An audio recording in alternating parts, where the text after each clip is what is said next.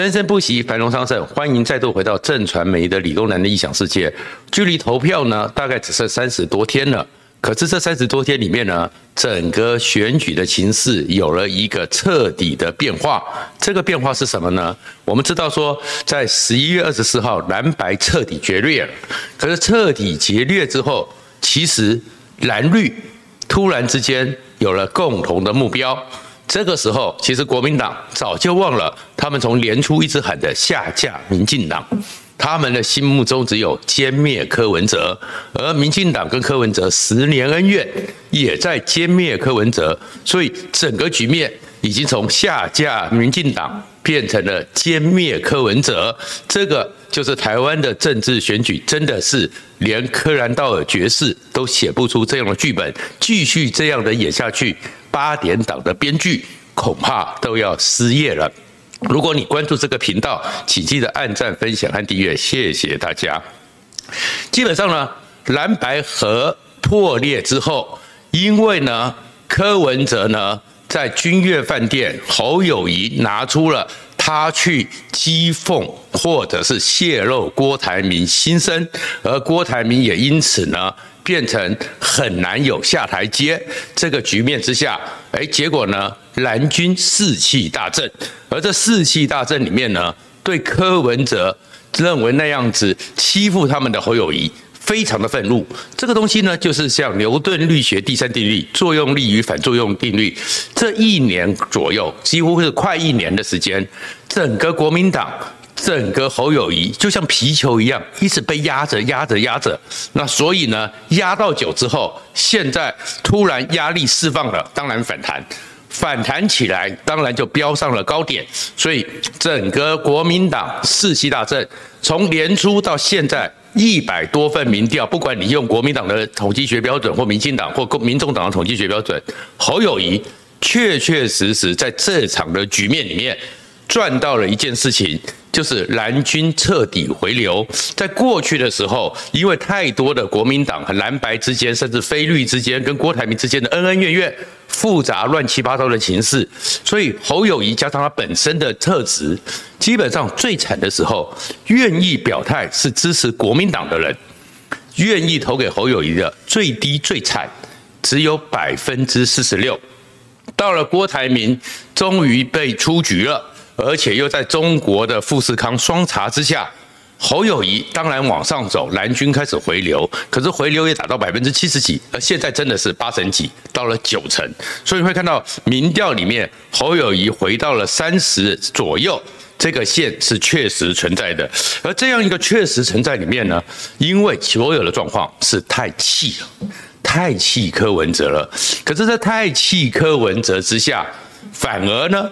让整个他们的目标替代了，目标被替代了。他们现在是因为生气柯文哲凝固起来，而这凝固起来之后呢，而且呢又认定的是，因为呢长期以来赖清德。还有萧美琴他们的一个选举打法，很像过去连战时代的国民党太监制派了。所以其实赖清德一切都走得中规中矩，一切都没有什么让人家觉得可以讨论，可以让人家觉得很彻底的一个焕然一新的感觉。所以赖清德大概就是把民进党的基本盘拿到。所以国民党的现在的算盘就是说，这个时候。如果能够把柯文哲踩到底、踩到死，那么是不是他们就有机会捡到柯文哲的票，让整个国民党之外，再把柯文哲的票用弃保的方式，让侯友谊有机会冲上去，而在这个气势里面，也可以让国民党的区域立委赚到这个红利，让国民党的立委席次能够多减几席，所以这个战略。其实是所有人都看得懂，而这个战略呢，本来呢就是侯友谊先前的军师金普聪，或者是现在带军打仗的主将赵少康三十几年以来一贯的逻辑，他们的逻辑就是神魔对立，神魔对立的意思就是一定要把对方打成是魔鬼。那因为魔鬼会让人害怕，所以呢，神魔对立，最后大家害怕那个魔鬼，就会呼群保义。呼群保义这几句话，最早就是赵少康的新党三十几年前哇，我实在是觉得有时候讲起来都觉得蛮汗颜的。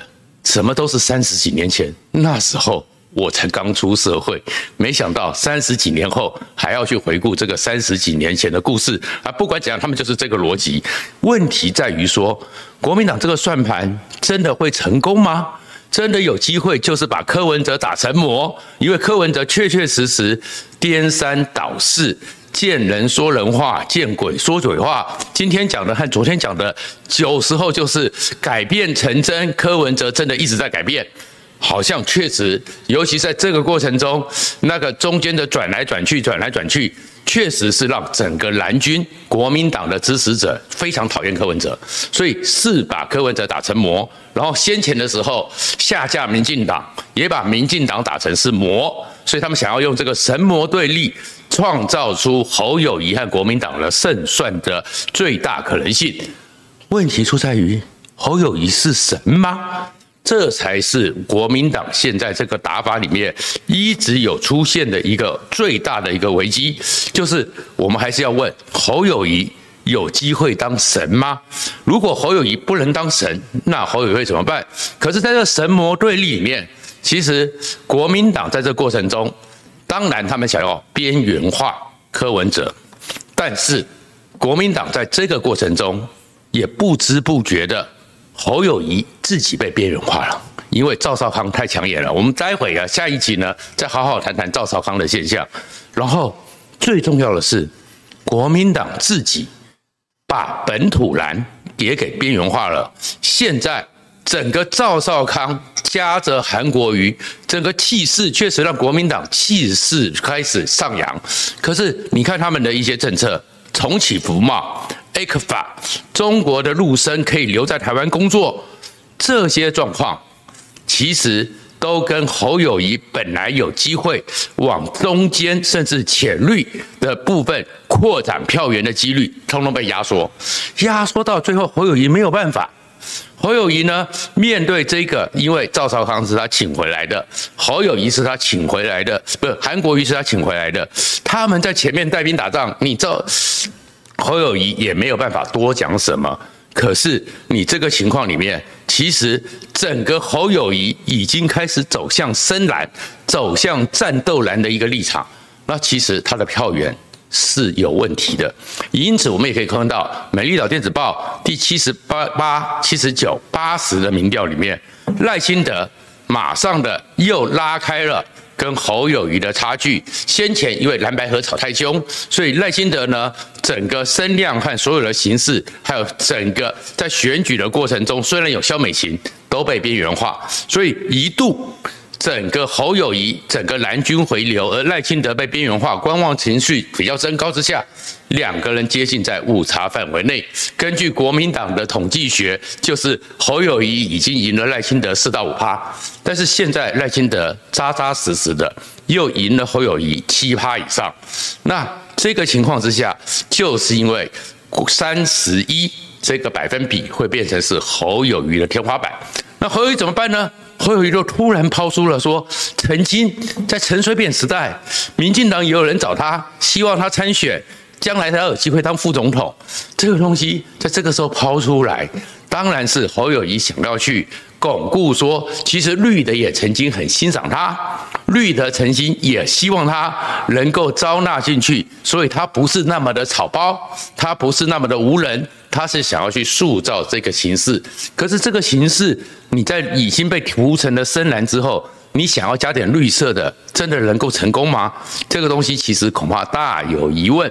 那另外一个状况就是，因为先前一直讲过了很多次，侯友谊国民党的支持群。跟柯文哲、民众党的支持群就是基因不同，而整个民调里面也显示非常清楚的，柯文哲当然犯了很多错误，所以柯文哲的支持群是四十岁以下的这样的一个主要的选民，侯友谊是六十岁以上。那经过了蓝白河的分裂，大家那么讨厌柯文哲之下，柯文哲在连续选票是有往下掉，可是侯友谊也掉了，谁捡到便宜？反而是赖清德跟萧美琴。为什么？赖清德当然就是昭和兰，比较就是那样一个特定的形象。但是萧美琴除了在美国驻美大使的外交表现上，最重要的是她曾经是一个台湾的士绅家庭，去蹲点花莲十年，那是有故事性的人。所以年轻的选票，如果觉得柯文哲已经没用了，对柯文哲觉得跟他们所想象的不一样，柯文哲又找了一个财团的公主当了副手之外，年轻选票的从柯文哲流失，但是柯文哲还是在四十岁以下，总和大于侯友宜加赖清德，但是流向是流到了整个赖清德那边，所以国民党其实现在呢又开始要去思考了，真的把赖柯文哲打死。会不会反而让柯文哲的票变成是赖清德的？那这样子反而赖清德更有机会往过半前进。所以其实这里面就有一个三角战略之间一个复杂的问题。所以你看打了几天之后，柯那个赵少康又开始讲要打赖不打柯，因为他们又很怕把柯文哲给打死。然后另外一个状况，民进党也很怕，如果真的就是下架民进党，非绿大联盟的概念还在，真的把柯文哲打死了。柯文哲的选票会不会国民进党没有捡到？如果这些选票不出来投票，民进党当然是占到便宜。如果这些选票跑到了侯友谊国民党那边去，民进党也许总统不受威胁，区域立委政党的部分区选票搞不好。因此而变少了。目前民进党其实最大的威胁，他们不是担心总统，他们是担心区域立委、国会席次不过半。而目前民进党因为有好几个是新人，有好几个地方是当年的一个艰险区，有四席，在上一次选举的时候，只是在一万票左右的险胜，现在充满压力。如果东西再经过一些局势、一些民众党选票的移动，说不定民进党五十席前后，那这样子是不过半。那国会不过半，对于整个民进党来讲，当然是他们一个战略上一个最大的挫败，所以他们也开始有一点点，哎，是不是打猴不打柯？所以柯文哲其实在这过程中，我们当然看到柯文哲现在情势很惨，持续下滑。他先前的时候，因为那个整个国民党中间的一些复杂的问题，被动收入曾经一路很高，但是现在打回了基本面，可是打回基本面。柯文哲十五到十八趴，这个基本面，我们从民调里面看，其实还是在的。所以柯文哲目前为止要赢得总统大选很难。可是这个十五到十八趴，对于柯文哲来讲，他的最大战略意义是，这些票如果变成是政党区域票，或者是有些人觉得说，哎，三党不过半，国泰又民安，这是赵少康当年的名言，又支持了民众党。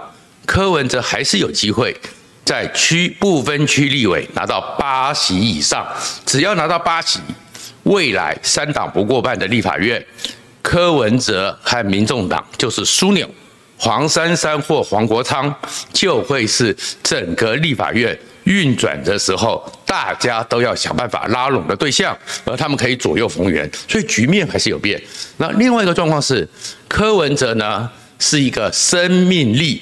求生意志非常坚韧的人，确确实实，蓝白合的过程中，柯文哲从现实主义考量，他一度是想当副的，他一度可能会松手，所以他才会签下了那六点协议。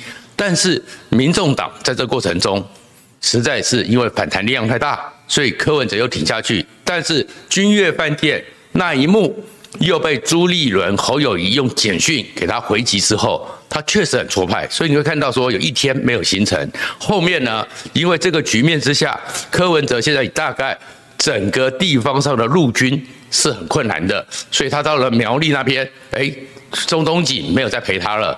他到了新竹湖口那边，公布出来有四个行程，可是我们知道湖口，我们去过那些地方的人都知道，那四个行程用走路走都走得到，那是故意的创造说他还没有到无处可去，但是他真的缺钱。真的缺很多的地方上引路人，然后国民党又开始办十五场的大型造势，民进党要办二十三场的大型造势，柯文哲在这个动员造势上都吃了亏。可是柯文哲他有个优势，他会创造声量。柯文哲曾经是全世界最顶尖的叶克膜专家。目前我们要继续观察的是，柯文哲已经开始着手打造他的政治上的叶克膜。叶克膜不见得能够让你立刻恢复到生龙活虎，可是可以做一个替代性的器官功能。它是一个多重而复杂的一个结构，每个人每个状况的叶克膜的配置都是有不同的情况，维持生命的基本功能。然后等着复原，走出加护病房。而柯文哲其实已经打造了一个所谓的我观察的叫做柯文哲的政治叶克膜，然后而且有机会走出加加护病房。这里面是什么呢？声量。柯文哲最会运用的就是声量。国民党会嘲笑他，就是用嘴巴选举。可是你们的韩国瑜四年前不是也只会用嘴巴选举吗？也可以得到五百五十二万票。柯文哲只要拿到两三百万票，国民党其实也没有那么好过日子。那柯文哲的政治叶克膜呢？你会看到分进合击，大家一直很关心那个两亿美元是怎么回事。其实柯文哲本身就是一个。喜欢听到各种其他政党的八卦的人，所以呢，他是一定听到很多。那听到很多时候，不经意的或者是刻意的会讲出来。两亿美金到底有没有这回事？目前司法也在检侦办了。而柯文哲因为未遂，柯文哲并没有因为拿到，所以柯文哲就是个证人。证人其实他司法上的压力不大，可是柯文哲放出这个两亿美金，国民党表面上看起来是没事。国民党其实受到了柯文哲暗袭的内伤，怎么讲呢？因为柯文哲讲了一个余姓商人，一个季将军，一个魏先生。然后如果说你只是讲说有人来讲，大家觉得你在胡扯什么？你可能在转移焦点。哎，点出名字之后，国民党的中投公司就点出了一个余姓的一个商人，而这个余姓商人又出面了，确确实实。曾经朱立伦和柯文哲在他家里讨论过好几次，但是没有讲到钱的问题。但是没有钱的问题，有没有钱的问题？这个东西又变成各自表述。再过来，还真的有个季将军，不是以前的黄复兴的季凌莲，而是大家讲了，他是黄复兴的季将军，是说他的学长学弟还有两个姓季的。然后有人又点到了，是以前的前总统府的侍卫长。那是冀北的冀，河北那个冀将军。诶，如果这个情况里面真的有一些人可能参与，当然他们没有讲说拿钱，因为拿钱收银行通这件事情是违法的。但是看起来柯文哲好像又不完全是空穴来风。这个目的当然大家在炒两亿美金，可是柯文哲的目的是什么？告诉他的支持群，国民党是一个非常神秘。而且幕后有神秘蓝血人的一个奇怪的机构。什么叫蓝血人呢？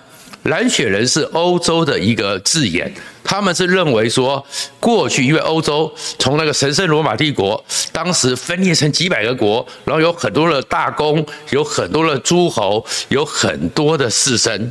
贵族们呢，他们有很多的城堡，所以整个欧洲三四百年之后，其实如果大家有看卫斯理、黎匡那些故事里面，就知道有一群贵族系统，他们其实不会浮上台面，但是在幕后，他们的力量是跨国际的，他们的财富甚至于胜过很多国家的，他们手下也有很多神秘的交往。那国民党百年基业。国民党曾经是一个秘密组织，国民党曾经跟很多世界上的各国，尤其是中国，目前汉裔或华裔在世界各国有五千万人，而国民党曾经有很多奇怪的资产，是不是有很多莫名其妙的人在中间穿梭？而这些都不是台面上站出来，但是他们的影响力。他们的一个对于国民党能够这交往的能力，远大于大家所想象的。就好像柯文讲出则讲出来这个余先生，他竟然可以让朱立伦和柯文哲到他家去讨论蓝白河的问题，这是一个什么样的人？他其实在打的就是国民党幕后不单纯，这是他的第一个叶克膜。第二个叶克膜呢，当然呢，就是黄珊珊。黄珊珊因为出身蓝营，所以黄珊珊是专门针对国民党那些浅蓝，还有是曾经是亲民党、新党的那些，对于国民党其实心中有一一些恩恩怨怨的蓝军。他开始讲了一句话，写了一个脸书。那个脸书是什么？民众党他的口号就是把国家还给人民。然后黄珊珊加了一句：侯友谊把总统让给少康。这是恭喜整个国民党侯友谊和赵少康这个组合。然后黄国昌当然也很有争议，但是黄国昌有他的仓粉。那国民很多人就说，你柯文哲现在也募不到款了啊，你的声势不好，你是不是固定的老三？所以黄国昌发动的就是仓粉，巩固还是有小额的捐款、小额的募款。所以其实柯文哲还是一支。还是一个很难被打死的一个充满战斗力的人。那这个情面，如果柯文哲真的到了十八趴是他的底盘，后面侯友谊又上不去，其实这场歼灭柯文哲的剧，国民党的算盘恐怕没有打得那么容易。谢谢大家。